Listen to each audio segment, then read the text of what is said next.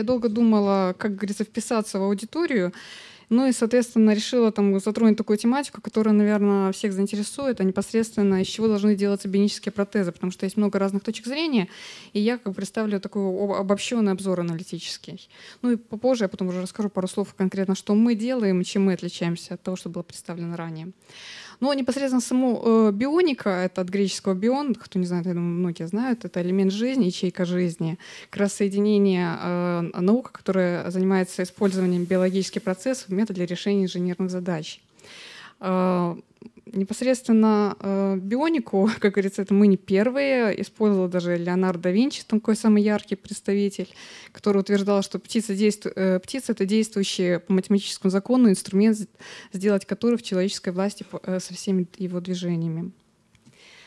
Э, про бионические протезы рук, конечно же, обзор был представлен, но вот я еще раз, наверное, повторюсь. То есть э, коллег. Это Open Bionics, э, японская компания, которую, кстати, тоже никто не затронул, они, они тоже представляют 3D-печать open source. Touch Bionics, э, Atabok, э, ну и, соответственно, RSO Stepper известные. Ну, есть и многие другие, соответственно, которые специализируются как раз на 3D-печати, и э, рынок, он, как говорится, постоянно растет. Но вот давайте более детально остановимся на общем обзоре именно как раз бионических протезов э, и э, отличия определим. Но прежде всего, э, понятно, что есть определенные ГОСТы в каждой стране, э, ну, приблизительно они в целом там одинаковые.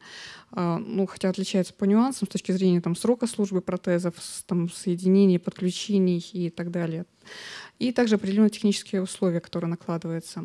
Ну и важно же отметить, что сами протезы, они, если посмотреть даже разные компании, э, один тот же размер, они будут отличаться по весу, по габаритам, требуем функционала, внешний вид. То есть кто на чем играет, опять же, здесь возникает вопрос. Ну, можно определить три основные блока. Это, конечно же, система считывания управления, о чем сегодня говорилось уже не раз, которая, э, ну, практически у всех она одинаковая вот на текущий момент. По, по сути, это э, два датчика, которые сжатие и рожатие определяют. Э, мехатроника протеза, э, ну это понятно, которые сегодня рассказывали про кисти, они потом в разном виде были представлены. Ну и, соответственно, способ крепления протеза. То есть здесь тоже разные технологии есть. Я хотела бы остановиться более детально на мехатронике и проговорить про материалы, которые используются вот как раз в мехатронике. Вот э, сегодня очень много, там, многие говорят 3D-печать, 3D-печать, но вот если мы посмотрим более детально, э, здесь нужно понимать, что у нас есть несущая конструкция, есть покрытие и мелкие запчасти таковые, которые туда входят. Ну, потому что дальше у нас это, опять же, это все стандартные, это аккумуляторы, это электроника, ну и, соответственно, э, у нас э, двигатели определенные стоят. То есть у кого-то стоит, допустим, один двигатель, у кого-то пять двигателей, у кого-то три двигателя. Э, что касается материалов, э, ну, опять же, нужно понимать, что это все просуммировать, потому что у нас есть ограничения по весу, когда человек использует протезы, потому что, вот, например, ну, такая общая, общая очень круп, укрупненная оценка, это непосредственно э, кисть, она должна весить порядка 1% от веса человека. Ну, это приблизительно, если человек там, весит там, 50 килограмм, то 500 грамм должна весить кисть, и не больше. И, соответственно, исходя из этого, то есть, если мы посмотрим, сколько там весит, опять же, аккумулятор, которого никуда не деться, а непосредственно культиприемник, который тоже что-то весит. Если мы говорим про составляющие там, двигатели, те же, которые что-то весят, у нас сразу варьируются э, различные варианты, что остается на эти материалы. То есть это либо 200 грамм, либо там 100 грамм, и, соответственно, из этого надо уже исходить, плясать. Ну, самый популярный материал, который используется, это, конечно же, вот АБС-пластик и аналогичный, ну, вот, который на 3D-печати делается. Ну, пару слов это, конечно, хотела бы рассказать. Опять же, что он является хрупким. Вот э, коллеги сегодня показывали там видео, ролики, там краш-тестирование. Э, честно скажу, вот э, АБС-пластик бывает разный. Мы начнем с этого, потому что мы тоже тестировали, мы пробовали, вот мы сейчас напечатали на разном э, АБС-пластике. Есть который фотополимер, который он получше, он выдерживает. У нас, по крайней мере, вот первый, который мы сделали, БС, у нас развалился. Э, мы сделали сейчас фотополимер, у нас вроде бы конструкцию он выдерживает, но все равно есть нагрузки, проблемы. Проблема в чем возникает? Когда, вот, допустим, машины закрывали, ударили случайно, и у нас опять все рассыпалось. Второй момент возникает, что вот когда идет трещина, э, а, соответственно, здесь просто коллеги не показывали, когда идет трещина непосредственно по, по этому пластику, то он уже становится, как говорится, хрупким и, соответственно, в любой момент может развалиться. Э, что касается, ну вот опять же, это вопрос, э, опять же, выдержки температур и срок службы. Ну, стоит отметить, что недостатком как таковых этих пластиков является то, что значительно меньше срок службы, службы их, чем обычно допустим, несущая конструкция, которая используется из металла. Второй момент, э, чем хотела бы остановиться, это, конечно же, различные сплавы металлов. Э, ну, если алюминиевая, то мягкость. Если та сталь, то проблемы с весом возникают. Соответственно, здесь тоже вопрос возникает, э, какой вес подобрать какой сплав подбирается. Следующий материал — это непосредственно углепластика, композита. Мы когда начинали строить свой протез, мы долго смотрели на бибионик. Э, вот он сделан непосредственно как углепластик, а потом выяснилось, что это не углепластик, это обычный пластик, который используется. И который просто сделан какой-то маркетинговый ход, э, например, прорисован под углепластик. Да, дизайн, просто дизайн, соответственно, просто обычный пластик, который используется, да. Потому что мы долго думали, какие материалы они используют, а потом выяснилось, что оказалось все гораздо проще, чем, как говорится, на что мы ориентировались. Ну вот, что касается самого углепластика, композитов, э, ну вот здесь сложности с точки зрения как такового использования э, печати на 3D и сложности промышленного производства, потому что это все-таки грязное производство. Это определенные промышленные мощности, это, соответственно, даже если мелкие детали, соответственно, это нужно, опять же, вытяжки какие-то ставить, и не каждая компания вообще она за это берется как таковое. То есть, э, если мы говорим в целом про каждый материал, который был представлен здесь, он имеет свои плюсы и минусы. То есть, и здесь вот сказать, что есть какой-то один, один конкретный рецепт по выбору материалов, здесь нет. Здесь, опять же, нужно смотреть. Вот мы сейчас непосредственно занимаемся, вот наша компания, с прочинистом, рассчитываем материалы, которые ну, под нашу конструкцию, потому что здесь тоже очень важна прорисованная модель. Какие материалы должны быть в конечном итоге. Мы, э, вот, допустим, мы использовали нагрузки на один палец, и когда нагрузки на все пять пальцев, совершенно разные, там, говорится, точки соприкосновения, совершенно разные материалы вот, ну, возникают по итогам потому что э, разные, ну и температурные, и, соответственно, силовые нагрузки возникают. Что касается итога, вот что хотела подвести такой краткий итог. А, ну, с точки зрения моего, как говорится, обзора, а, я бы сказала, что ну, вот идеальных бионических протезов, как я вижу, их нет. Потому что я все-таки вижу, что бионический протез, это который практически ну, вообще неотличим от человеческой руки, если мы говорим.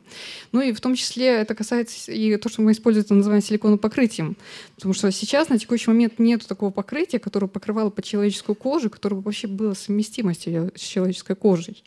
И это тоже тематика, которую, вот, как говорится, не затронули, но она достаточно актуальна, потому что те материалы, которые сейчас используются, они, по крайней мере, вот, рвутся очень быстро. То есть максимум использования, ну, в лучшем случае бывает месяц, а бывает и что и три месяца. Вот мне рассказывали, что, да, что срок использования три месяца.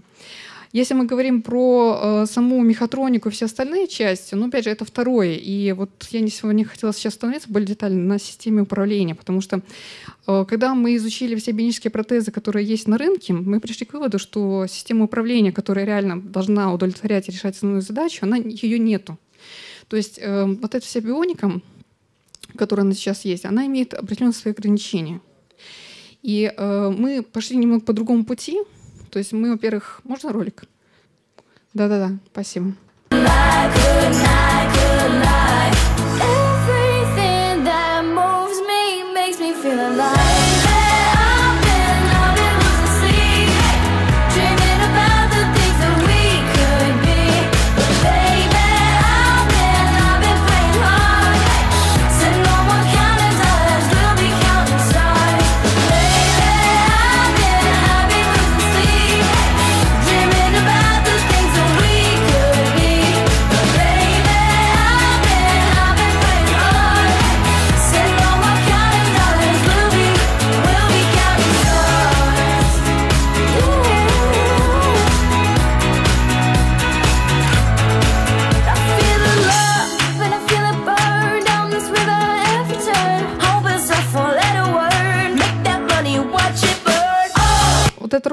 Который делали, это непосредственно э, именно 3D-модель InMove, open source тоже проекта, который мы распечатали, для того, чтобы протестировать как раз мехатроникум. Это, ну, мехатроника, как выяснилось, она достаточно простая часть, она делается достаточно, ну, по сути, то, что там было представлено, она, говорится, рабочая, и мы переключились как раз на систему считывания. Вот второй ролик, это вот как раз уже совершенно другая система считывания. Если раньше там одевалась перчатка, то сейчас одевается браслет, который снимает у нее сигнал. Можно? на выставке «Нано-город», э, в которой мы участвовали, выступали. Вау! Это непосредственно, да. Ну, опять же, если нужно научиться управлять, управление с помощью браслета. Э, и это принципиальное отличие. Почему? Потому что э, технологии, которые мы используем, мы используем не технологии сжатия-разжатия, У нас непосредственно 8 э, ну, по сути, парных электродов, которые одеваются на руку. То есть а это может одеваться непосредственно на плечо и предплечье. Она все-таки она, ну, приспосабливается. А, а если мы говорим про научную работу, ну, вот опять же здесь представлена наша команда, которой мы это все делаем. А, когда мы начали делать разработку в этой части, вот я не думала, что у нас все-таки получится, но мы сделали нейронную сетку. Она у нас работает. 80% точность на инвалидах на текущий момент. Мы ее сейчас совершенствуем, доводим до ума.